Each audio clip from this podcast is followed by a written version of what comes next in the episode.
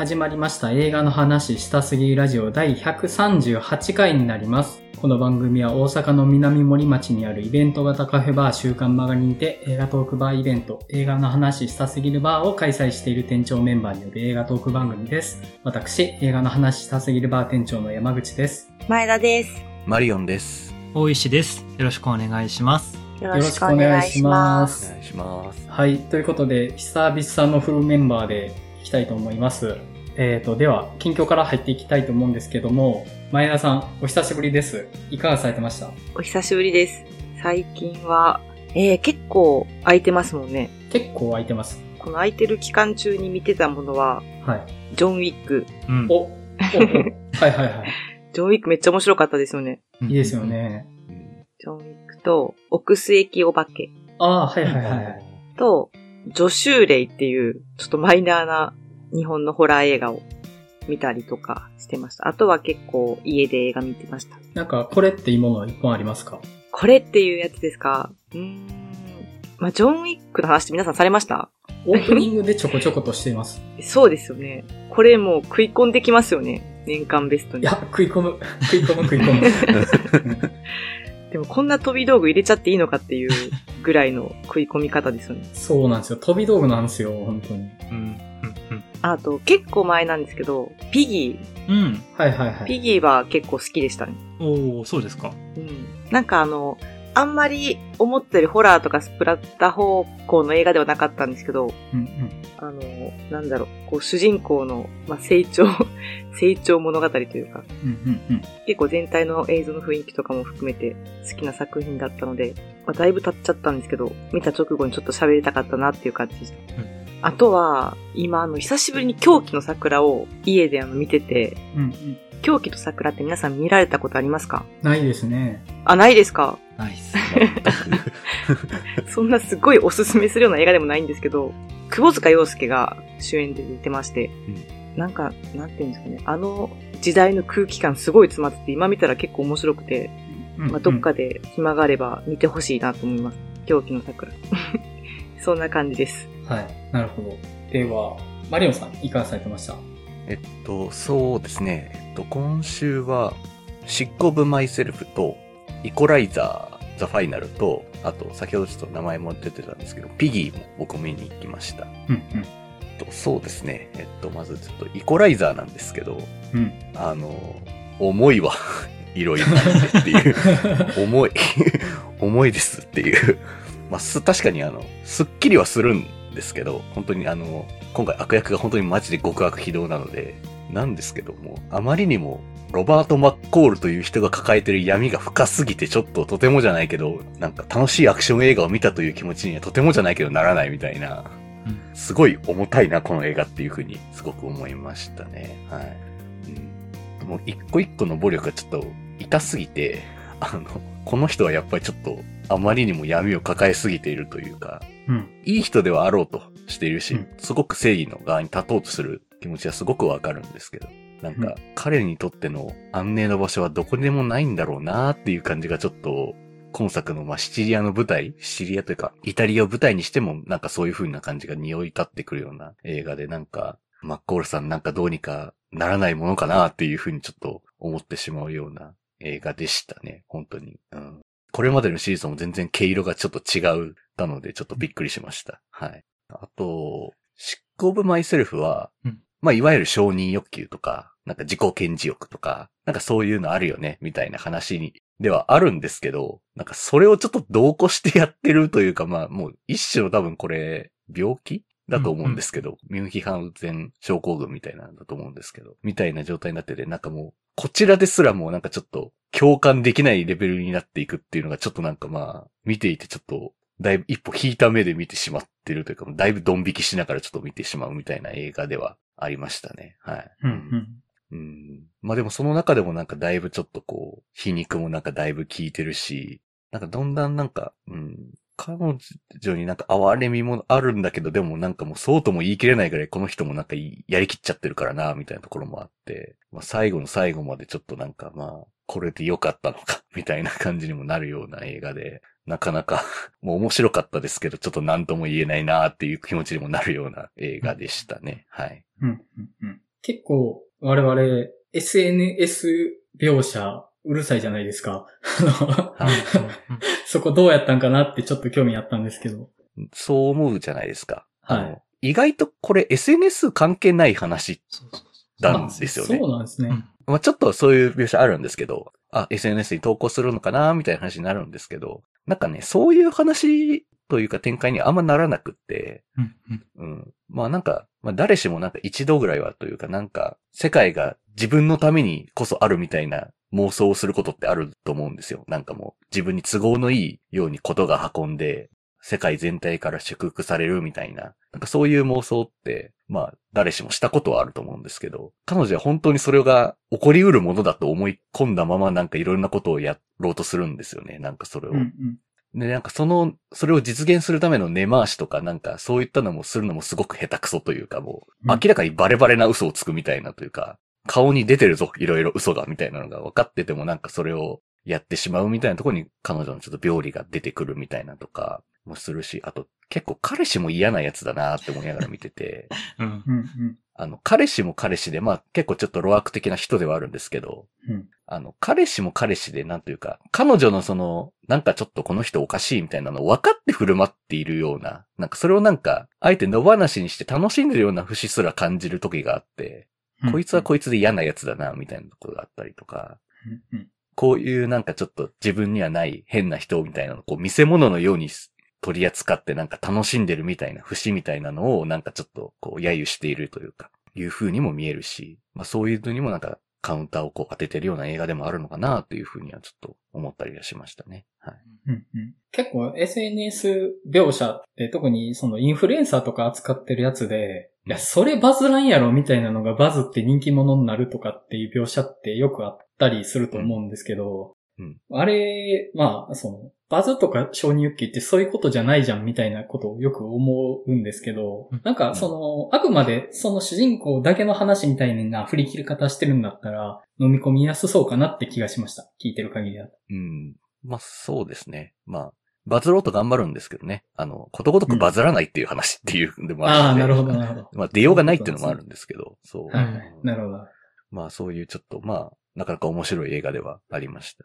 はい。で、まあ、ピギーは、確かにあの、なんかすごい単純な話ではなくて、すごくなんか、青春のなんか痛みを感じさせるような映画だったなっていうので、ちょっと意外な広いものだったなって感じで、僕も良かったなって思ってました。うん。うんうん。なんか、単純なこう、リベンジものでもないし、うんホラーでもないし、けどなんかすごくなんか、彼女の切実な痛みみたいなのとかがあって、なんかそれをなんとか、それでもなんとか私はっていうのをこう頑張ってこう、ものすごくいろんな代償を払いながら、彼女は彼女らしく生きたいなっていうのを、まあ、なんとか自分らしさを保とうとするみたいな映画でもあって、なかなかこう切実な話がこもってて、本当にいろんなジャンルが含まれてるような映画で結構、もう途中とか本当に、あれ？なんかララブストーリーみたいになるの？かこれみたいな風に振り切ったりとか途中にしたりとか。けどそういうとこにも行かないし、みたいな。なんか本当不思議な味わいの映画で、なかなか、まあ本当もう主人公の周りの人間が本当ちょっとずつ嫌というか、まあ大体嫌なんですけど、うん、もうお母さんとかもすごく嫌だなって感じでしたし、うんもう友達はもちろん嫌だし、みたいな。もうそういったものの中でなんか、どうやって彼女は生きていくのかな、みたいなのをこう、感じさせてくれるような映画ではあって、まあちょっと、なかなか面白かったですね、こちらも。はい。はい。いや、あの、ピギー、いい評判しか聞かないです。うん。本当に。そうですね。が、いいですね。気になるな。うん。ちょっとぜひね、見ていただきたいなっていうふうには思いますね。はい。はい。そんな感じですかね。はい。はい。じゃあ、おいさん、いかがされてました？えっと今週は課題映画以外にちょっと試写会にに、えっと、2本、試写会2本見せて、見させていただいたんですけど、えっと、まず1本目が12月22日公開の Talk to Me っていうオーストラリアのホラー映画あ、めっちゃいいなうんを試写会で見させていただいたんですけど、いやこれも面白かったですね。うん。その、主人公が、まあ、ある10代の女の子なんですけど、なんかその子たちの間で、とある、こう、高齢術的な遊びが流行るんですよ。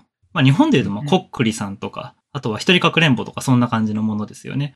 うんで、えっと、それはまあ、手のオブジェ、石膏のオブジェがあって、そのオブジェを握って、talk to me って言うと、まず霊が見えると。うんで、let me in って言うと、その霊が自分の中に入って、まあ、おかしなことをすると。うん。で、なんとその高齢率100発100中なんですよ。すごいな。そう。手を握って、それをやったら誰でも霊が見えるし、誰でも中に入る、中に入れられちゃうっていう。だから、結構その10代の子たちの間で SNS でバズってるんですよね。その周りの10代のその子たちの間で。うん。で、えーっと、なんかちょっとそこがある種の依存症的な描き方をしていて、まさになんかドラッグが流行っているみたいな感じ。うんで、そのある種、そのラリってしまって、こう、おかしなこ言動をしている人をみんなで笑うみたいな状態になっているっていう10代の子たちがモデルなんですよ。ああ、ありそそううん。だからその例っていうホラー的な現象と、あとは現実問題の依存症的な問題っていうのの絡め方がめちゃくちゃまず上手くて。うんで、そこで主人公が、ちょっとある種のその不安定な要素を持っている女の子なんですねうん。つい最近、1年ぐらい前に親を亡くしてしまっていると。で、ひょんなことから、もしかしたらこれお母さんに会えんじゃねって話になっていくわけですよ。うん。ほうほそこからちょっとこう話がだんだん悪い方向悪い方向に走っていくっていうような映画なんですけど、そのオーストラリアが舞台になっていて、そのなんかな。まあティーンのその描き方っていうのも面白いんですけど、なんかオーストラリア映画ってあんまりそもそも見たことがなかったですし、うん。ある種映画のところどころの描写です。オーストラリアならではの描写とかもちょっとあったりもして、その興味深さもありつつ、あの、ホラーとして、まあ、今年確か A24 アメリカで配給権を獲得して多分めちゃくちゃ売れた。最初のオープニング興行収入がミッドサマーを超えたっていうので話題になってましたけど、っ。ていうぐらいなので、まあちょっとこれ日本でも12月公開されたら結構受けるんじゃないかなっていうのは見ながら思ったりもしました。で、あともう一本あるんですけど、これスペイン映画なんですけど、理想郷うん。それも楽しみにしてます。えっ、と、11月3日公開なんですけど、あのですね、これちょっと今年ベスト級でしたね。へえ。へえ。めちゃくちゃ良かった。うん。えっと、お話としては、その、フランスの、えっと、フランスに住んでた老夫婦、まあ、教師、もともと教師の老夫婦が、えっと、スペインの片田舎に越してくるんですね。で、そのスペインの片田舎で、まあ、えっと、有機栽培というか、をして、あとは、古民家を改築とかしたりして、こう、理想の村を作り上げようとするんですけど、うん。で、その村はその村で、まあ結構格差があるわけですよ。その、めちゃくちゃ貧しいんですね。うんで、まあお隣さんがいるわけですけど、そのお隣さんが、からしたら、もう気に食わないわけですよ。都会から来て、なんか農業の命も知らないとか、の農業ののの字も知らないような夫婦が、なんか自分たちがずっと住んでた土地で理想の生活を求め始めてやがるみたいな。うん。あで、まあ、最初はこう、なんていうか、まあ、フランスやろうみたいな感じで、こう、ちょっと排他的な、陰湿な感じにな、陰湿な感じで嫌だなっていう感じになっていくんですけど、またな、それがヒートアップしていっちゃうんですね。本当だ、最初はなんか、ちょっとしたいたずらみたいなところが、から発端なんですけども、その近隣トラブル、本当にお隣さんとの間のその紛争がちょっとい行くとこまで行ってしまうというか、うん。でどうなってしまうのかっていうような、まあ心理スリラーみたいなものなんですけど、えっと、この話、まあなんで年間ベストに入れたいかって思ったかっていうと、後半なんですよ。この話前半までは心理スリラーとして、まあそもそもそれとしてもめちゃくちゃ面白いし、どういう風にこの要素が、えっと、展開していくのかなっていうのをこう、まあある意味緊張感を保ちながら見れるんですけど、後半、あの、この映画ラブストーリーになります。へえ。うん。しかも究極と言っていいラブストーリーになります。そこがちょっと痺れまして。へで、あの、監督があの、スペインのロロドリゴ・ソロゴイエン監督っていう方なんですけど、あんまり日本ではその、こう、聞かないというか、あんまり僕も映画、その、これまで日本公開2本ぐらいあるんですけど、全然、あの、知らない作品、面影という作品だったりとかがあるんですけど、知らない監督だなって思ってたんですけど、なんかでもスペインのあの、ゴア賞って、スペインのアカデミー賞って言われてるゴア賞っていうのがあるんですけど、そこではめちゃくちゃ常連の方らしくて、うんうん。うん。なので、まあ、そもそもすごく実力のある方が取られているし、かつ、なんか、それゆえの重厚さ、重さみたいなものがしっかり乗っていて、本当なんか人間の真相、あるいはその、合理的には動かない人間ってどうしてそうなるんだろうって、そこにこそ実は本当のミステリーがあるっていう意味で、めちゃくちゃ良かったです。うんええすごい、おしっくり。ああ、なるほど。いや、11月ね、やばいんですよね。うんうんうん。で、この番組的にも取り上げがいがありそうな作品も多くて、うんうん。ゴジラマイナスワンとか、首とか、うんうん。あともう性欲とか絶対話したいじゃないですか。ああ、性欲は、そうっすね。いや、なんか、11月の公開作とか見てたらやばいなと思って、本当に。そう10月もやばいなと思ったけど、暑いですね。そうなんですよ。そこにあの理想郷、あの、理想郷はちょっと今年逃しちゃいけない作品だというふうに言わせてほしいです。おぜひ見てほしい。すごい。すごい。うん。覚えておきます。はい。はい。そんな感じですかね。はい、そんな感じです。はい。えっ、と、じゃあ僕はですね、まず、オペレーションフォーチュンを見てきまして、で、これはね、いい作品なんですよ。で、もうなんか後に残るとかじゃないんですけど、非常に軽妙に楽しく見れる作品で、で、僕、ガイリッチー作品そんな見てないんですけど、なんかあの、ノリにガイリッチーっぽさを感じました。うん、うん。うん、なんかあの、敵側の愛嬌とか、あと、いろんな思惑が入り乱れるとことか、あ、なんかガイリッチーっぽいなって思ったんですけど、まあ、僕が思ってるガイリッチー感なんですけどね、あくまで。ただ、初期のガイリッチー作品って、あの、ロックストックトゥスモーキンバレルズとか、スナッチとかって、あの時代、ジェイソン・ステイサムがまだ弱い時代なんですよね。ああ、なるほど。で、作品的にもジェイソン・ステイサムが弱いんですよ。うん、うん。うん。ただ、去年のキャッシュトラックとか本作とか、もうジェイソン・ステイサムが無敵になってからじゃないですか。確かに。その、ガイリッチっぽい群像劇っぽさというか、思惑が入り乱れる中で、ジェイソン・ステイサムの強さがはみ出してるんですよね。あのうんバランス感覚がはみ出してるんですよ。ジェイソン・ステイサムの強さがうん。で、なんかそこがね、変な味がしてていいなっていうのと、あと、ヒュー・グラントが出てるんですけどね、へえ。うんもうむちゃくそ悪いんですよ。へえ。むちゃくそ悪いんですけど、めちゃくちゃ愛嬌があるキャラにもなってて、ああ。なんかね、すごかったです。あの、まあ、見て間違いなく楽しいなって思えるっていう感じかなとは思いましたうん。はい。あともう一作ですね、あの、ストーリーオブリッキー、AKA 力王っていう映画を見たんですけどね、あ、ついに。ついに見たんですよ。出ましたで、ね。ちょっとね、あの、とある人から DVD 借りたんですけど、DVD のケース開けたらね、なんか、すごい熱量の手書きキャッチコピーが挟まってて、誰だろう。ね誰だろうね。1000%バイオレンス、正義の拳が悪を砕く、容赦なき人体破壊、これが力王だって、紙が挟まってるんですよね。あの、あれですか？あの、ツタヤであの、ポップ職人とかやってらっしゃいましたか？みたいな感じですよね。そうなんですよ。レンタルショップの。ビレッジヴァンガードで働いてたんかなって思うあー ビリバンのポップっぽいです。確かに、それもある。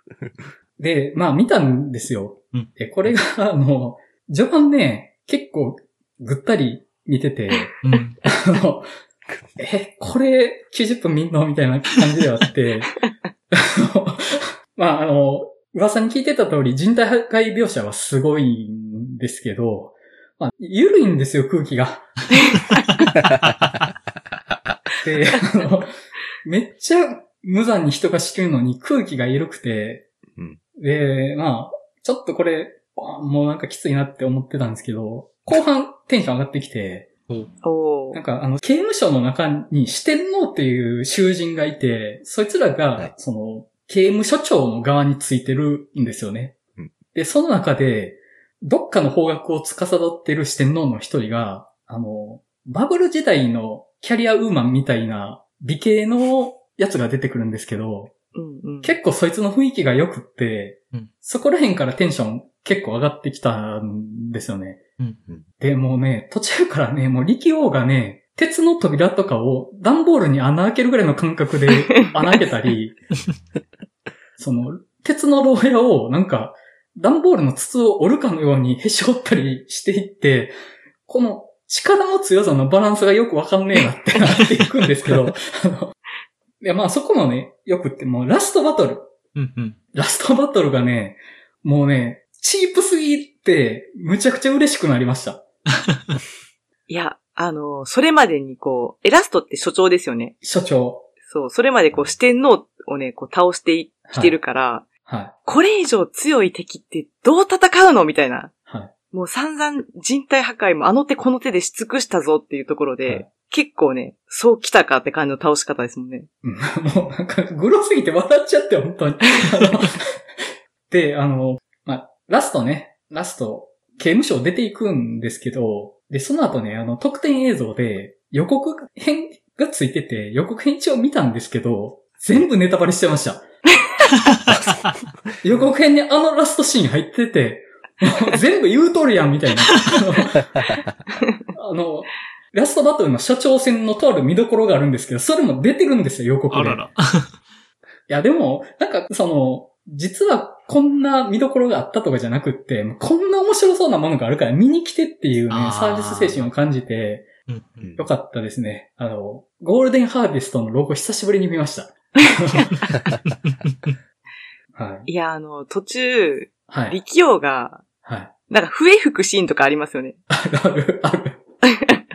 あそこがなんかね、お気に入りなんですけど。はい。笛吹いてたりするんですね。うん、僕のお気に入りね、力王の彼女と、河原みたいな、草っ腹みたいなとこでイチャイチャしてるとこなんですけど、その、力王がね、その、プレッピースタイルみたいな、ちょっと都会的な格好してるんですけど、力王自身の顔の濃さとバランスが取れてなくって、笑っちゃうんですよ。で、前田さんがたまに言ってる力王と山口さん似てますよねっていうの分かりました。ああ、言いたいこと分かるなと思って。そうでしょはい、分かる。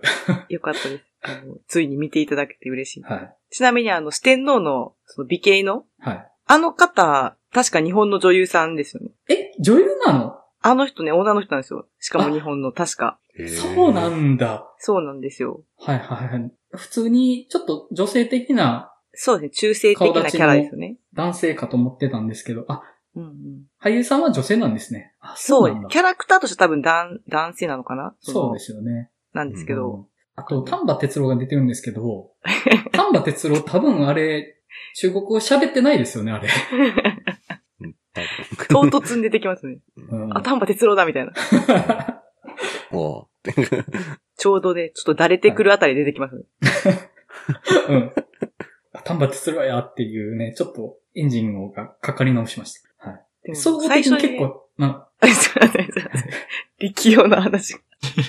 いや、一番最初に、あ、はい。あの、揉める、力王がね、はい揉めて、その力王の力を発揮する、その最初のシーンが、なんかいきなりこう目を、はいあの、刑務所の中でいじめられてるおじさんの代わりに、うん仕返しというか、うん。うんうんで、いきなり相手の目をぐさってなんかこうやるじゃないですか。うん。あのあたりからもう気合を感じますよね。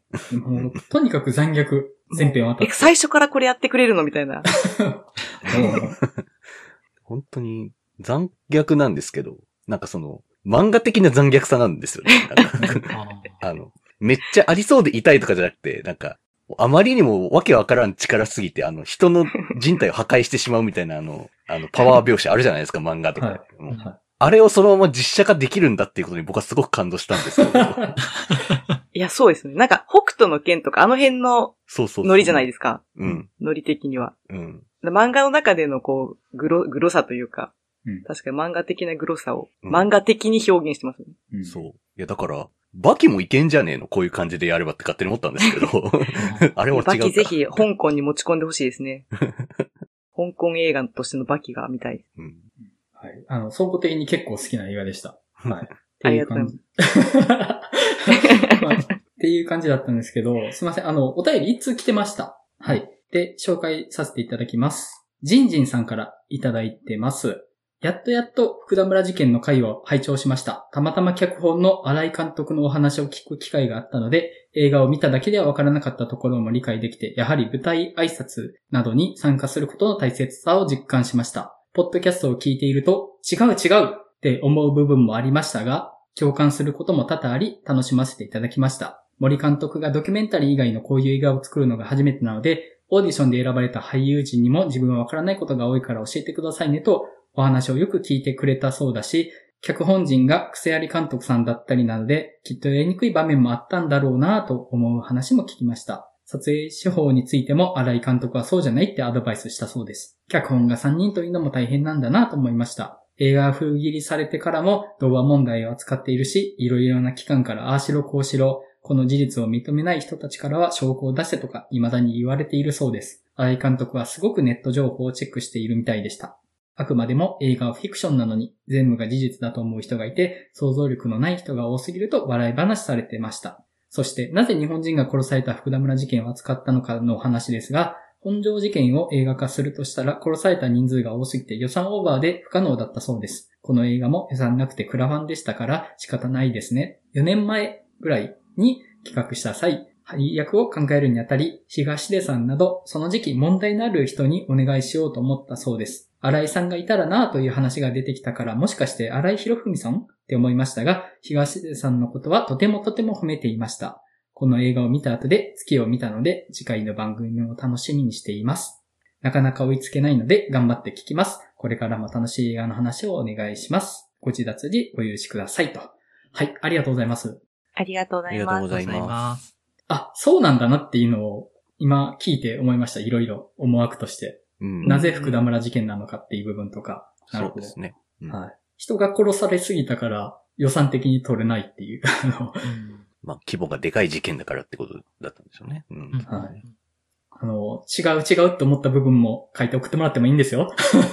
ね、そうですよね。はい。な、なんやったんやろうな、みたいなっていう。そう、そこが聞きたいですね、むしろ。うんはいね多分ね。いっぱい多分、普段からね、ラジオやってて多分間違ったことそのまま喋ってると思うんですけど、いろいろ。はい。もう、ぜひぜひ教えていただきたいですね。はい。ありがとうございました。ありがとうございありがとうます。ございます。はい。では、テーマトーク入っていきたいと思います。